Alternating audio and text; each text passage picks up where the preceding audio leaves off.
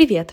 Меня зовут Лина. Я продюсер онлайн-контента и создатель книжного клуба. Обычно перед началом выпуска я приглашаю читать вместе и вступать в книжный клуб, но сейчас заканчивается последний поток книжного клуба, и вступить можно будет только в январе, поэтому следи за актуальной информацией в телеграм-канале по ссылке в описании. Там будут все подробности о датах, формате, книге. Буду тебе очень рада. И в новом году сможем читать вместе. Сегодня очень интересный лично для меня выпуск и тема, которую я еще ни разу не освещала. Захотелось поговорить про еду. В последнее время очень часто задавалась вопросами, что нужно есть, как правильно питаться, как вернуться к нормальному состоянию.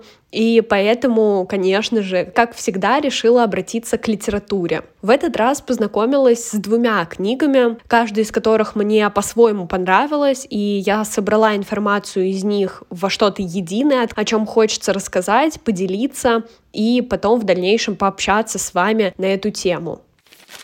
Первая книга была «Мой лучший друг желудок. Еда для умных людей». И вторая «Полезная книга о лишнем и вредном». У них очень похожие были советы и в целом наполнение мне очень отозвалось, поэтому как раз я и хочу рассказать чуть более подробно про информацию из них. Стоит начать с того, что проблемы с питанием довольно актуальны сейчас, и, мне кажется, откликается у многих людей. Особенно те, кто чувствует избыток веса и хотят как-то похудеть, постоянно прибегая к диетам, наслышана подобным форматом похудения, но это, конечно, звучит не очень адекватно, потому что все диеты направлены на какое-то ограничение, и мы вначале скидываем воду, и только потом постепенно жиры. Просто убрав какие-то продукты, маловероятно, что мы похудеем, тем более, что нет стандартного графика, какую еду нужно убрать, какую оставить. Это все очень индивидуально. И вообще мы часто рассматриваем еду как вознаграждение.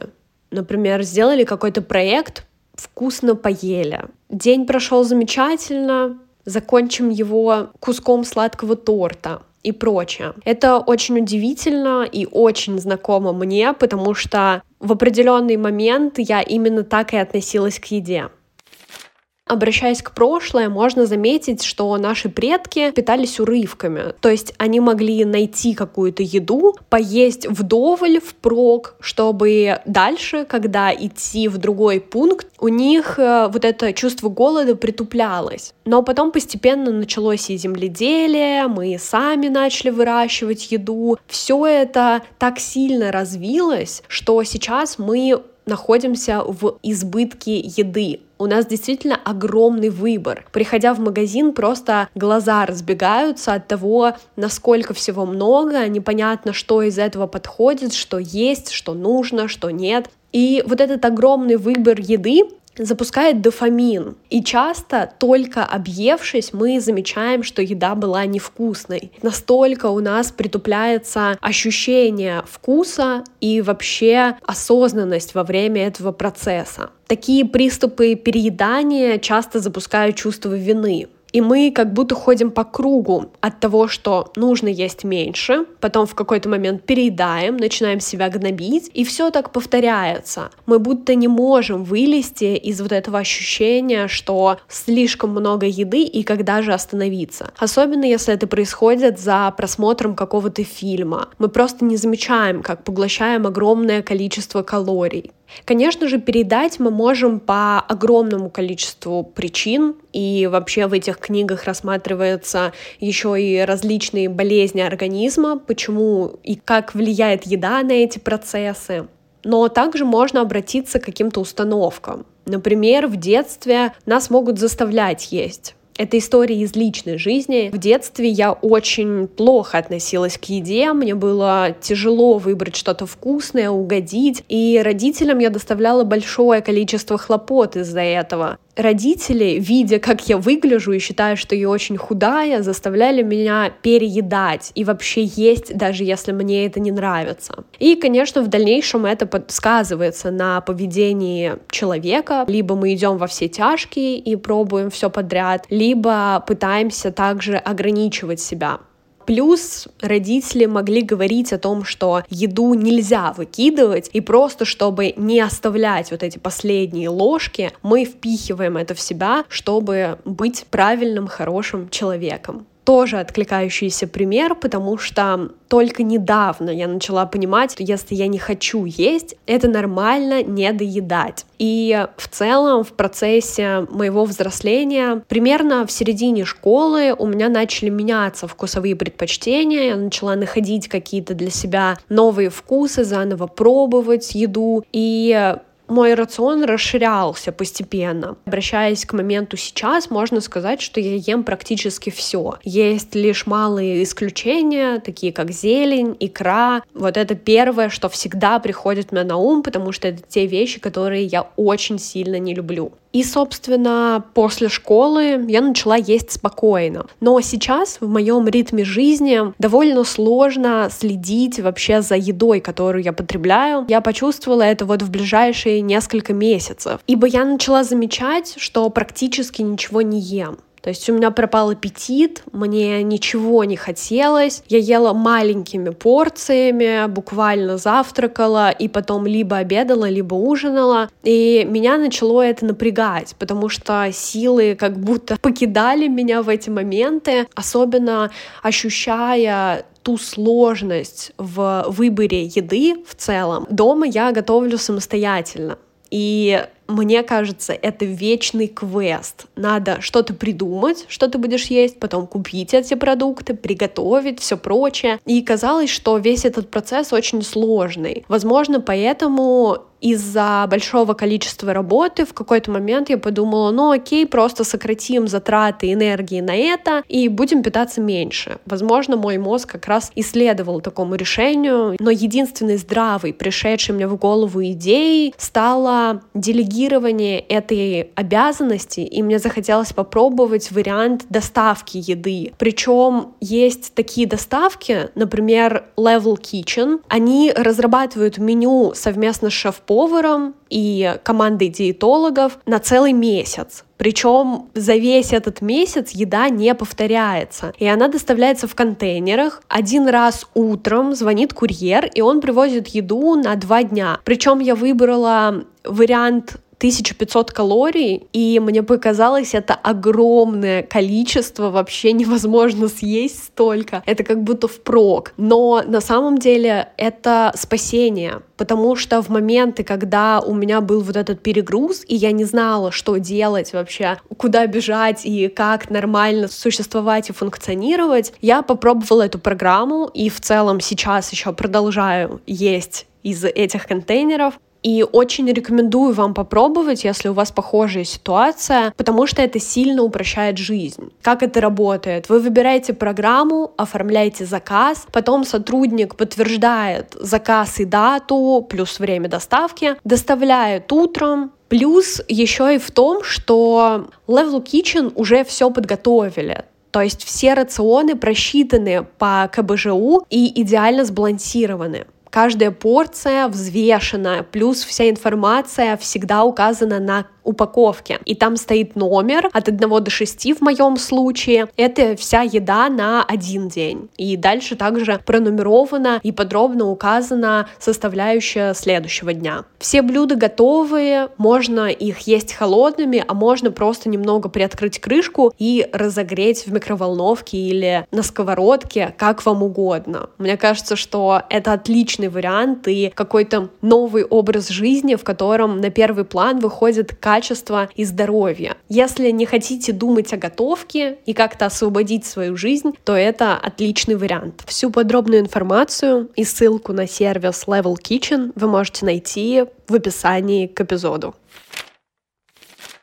Мне кажется, что самым главным советом, который можно вынести из всех двух книг и, в принципе, даже из личного опыта, будет осознанное питание. В принципе, стоит ориентироваться на чувстве голода. То есть осознанно выбирать еду, смаковать ее. И это даже не всегда про выбор продуктов, а про то, что вы берете блюдо в кафе, дома, абсолютно не имеет значения, даже напиток. И нужно просто заземлиться немного, сесть, не утыкаясь в телефон, в планшет, компьютер, а просто понаблюдать за всем происходящим вокруг и тщательно пережевывать эту пищу, смаковать, прочувствовать все свои рецепторы. В одной из книг была даже практика, которая называлась изюминка, и суть в том, чтобы прочувствовать еду всеми своими органами чувств. То есть сначала понюхать, потом немного откусить, попробовать на вкус, затем текстуру. И все это не отвлекаясь на мысли, находясь в моменте и концентрируясь на этом процессе. Плюс э, еще одной хорошей практикой будет пищевой дневник. Это место, куда вы сможете записывать все съеденное и выпитое, и отмечая, насколько были голодны и насколько наелись. Это как раз очень помогает, во-первых, смотреть со стороны на свой тип питания, потому что мы не всегда в моменте замечаем, как мы наелись, свое чувство голода не можем контролировать. Это помогает, во-первых, оценить со стороны, а во-вторых, заметить, как какие-то предпосылки и, возможно, как-то изменить потом питание. Я первое время тоже не замечала, что совсем мало ем. Но потом, когда абстрагировалась и со стороны посмотрела на эту ситуацию, показалось, что этого действительно мало, и стоит с этим что-то делать. Ощущается даже физически, что не хватает каких-то элементов, и вообще голод присутствует постоянно фоном. Мы вообще очень часто едим по привычке. У кого-то это бывает от скуки, у кого-то за компанию, и стоит это тоже отмечать и контролировать. Даже был один эксперимент, где людей разделили на две группы. Одной давали черствый, невкусный попкорн, и другой группе свежий, приготовленный, карамельный, чудесный попкорн. И суть в том, что мы смотрим фильм, и иногда даже не замечаем, какой вкус еды существует. Просто едим также по наитию, по какой-то привычке, выработанной уже давно. Собственно, та группа, которой дали невкусный попкорн, съела его даже намного больше, чем та, у которой был свежеприготовленный. Как важно замечать свои ощущения и вообще концентрироваться на том, что мы делаем, потому что вот эта практика многозадачности съедает много ресурсов и энергии. И получается, что мы как будто не доделываем оба дела, или все это происходит не очень качественно. Помимо вот этой осознанности, стоит также следить за размером порций. И это не про то, что нужно себя ограничивать и там класть ложечку, но есть даже такой рисунок, как должна выглядеть тарелка, то есть из чего состоит полноценный обед, ужин, какие там должны находиться элементы и продукты. Я скину обязательно картинку и описание в телеграм-канал, можете заходить по ссылке в описании и посмотреть там еще более подробно. И казалось бы, если стоит следить за размером порции, может быть вообще запрещать себе какие-то продукты. Тоже интересный момент. Вроде бы мы заранее знаем о том, что неправильно есть, что обязательно нужно включить в питание, но сами как будто оттягиваем это на последний момент. Сахар — это вроде бы плохо, но вот я пока поем, а когда-нибудь точно возьмусь за ум, за питание и прочее. На самом деле я как фанатик сладкого и человек, который в школе мог съесть целую плитку шоколада, вообще даже не моргнув, совершенно спокойно. Сейчас пришла к вот этой осознанности и понимаю, что съесть целую плитку для меня это очень много. И я могу себя даже не то что ограничивать, а просто замечать, что я наелась. В какой-то момент я даже думала отказаться от всего сладкого, устраивала себе эти челленджи, но поняла, что когда ты себе полностью что-то запрещаешь, тебе этого хочется еще в разы сильнее. И когда потом ты открываешь для себя вот этот чит-мил или просто думаешь, ну сейчас я съем что-то сладкое, то все уже не можешь остановиться. И вот это, мне кажется, неправильным, запрещать себе что-то окончательно. Лучше разрешить себе всю еду, просто есть ее в нормальном количестве, не переедая при этом и откликаясь на чувства организма. То есть, если вам хочется съесть шоколад, съешьте. Просто не целую плитку, а несколько кусочков, например. И это действительно упрощает жизнь, просто по желанию как раз питаешься тем, чем хочется.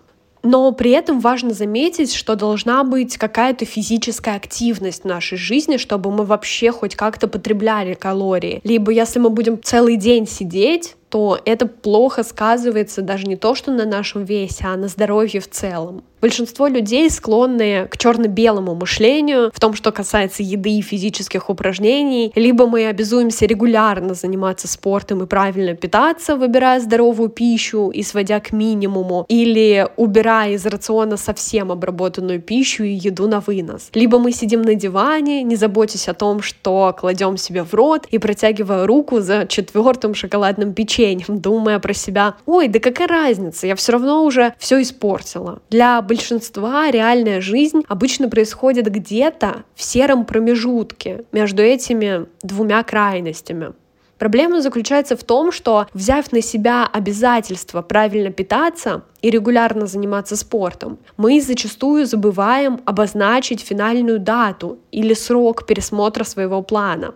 Но суть в том, что пища предназначена для того, чтобы заряжать нас энергией, а не истощать. И это нормально есть всю еду, просто еще и заниматься спортом. И самое важное — найти для себя ту активность, которая вам нравится. Не обязательно следить за людьми. Я хочу похудеть, начинаю бегать это неправильно. Бег подходит вообще далеко не всем. Или йога также подходит не всем. Пробуйте то, что нравится. Это супер интересно. Последнее время я все чаще открываю для себя новые практики, физические активности, занятия, студии. И ты как будто открываешь даже в своем теле новые грани возможностей.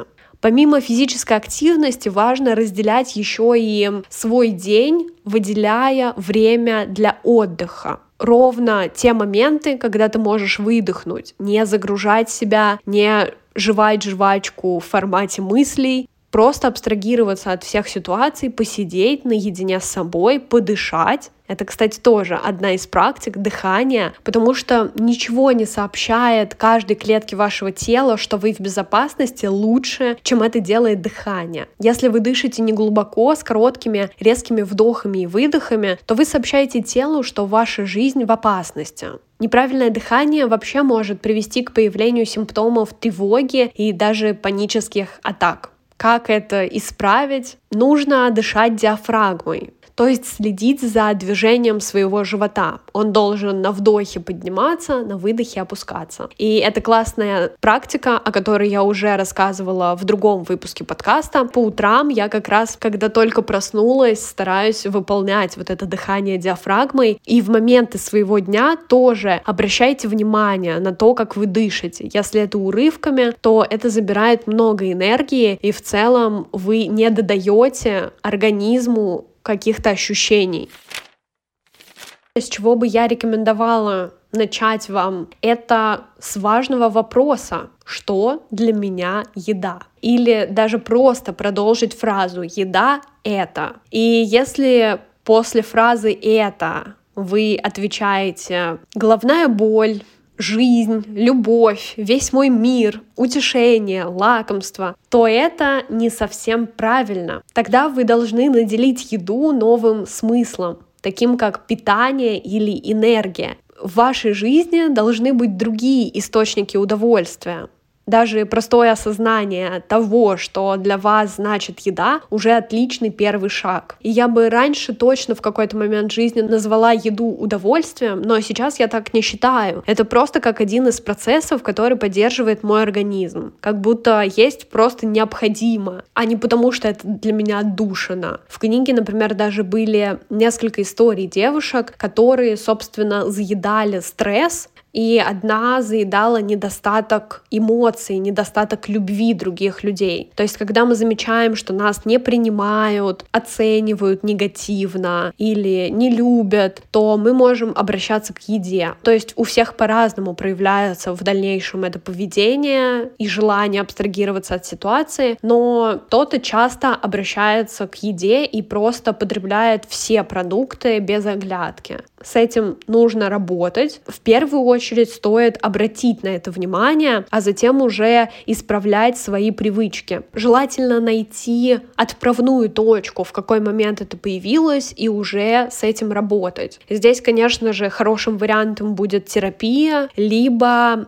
нутрициолог и вообще люди, которые занимаются питанием. Но если у вас нет такой возможности, можно также обратиться к книгам, которые я вот сегодня разбирала и о которых рассказывала. В книге о лишнем и вредном разбиралась ровно каждый орган чувств, каждое заболевание, процессы и даже список, по которому вы можете пройти и посмотреть, если у вас много галочек проставлено и многие пункты откликаются, то, возможно, в этом и будет проблема. То есть работать с этой книгой очень легко, и как раз, мне кажется, это первый знак в направлении правильного питания. Точнее, даже не правильного, а осознанного. Я больше все-таки придерживаюсь этой истории. Я поделилась даже своей личной историей про питание. Теперь чувствую себя немного смущенной. Я нигде еще об этом не писала, не рассказывала. Но приятно было открыть еще и новую главу, новую часть своей жизни. Надеюсь, вам понравился этот выпуск. Поделитесь своим мнением со мной в телеграм-канале. Буду рада обратной связи. И подписывайтесь. Там я ежедневно делюсь инсайтами, мыслями, личной жизнью и распродаю прочитанные книги.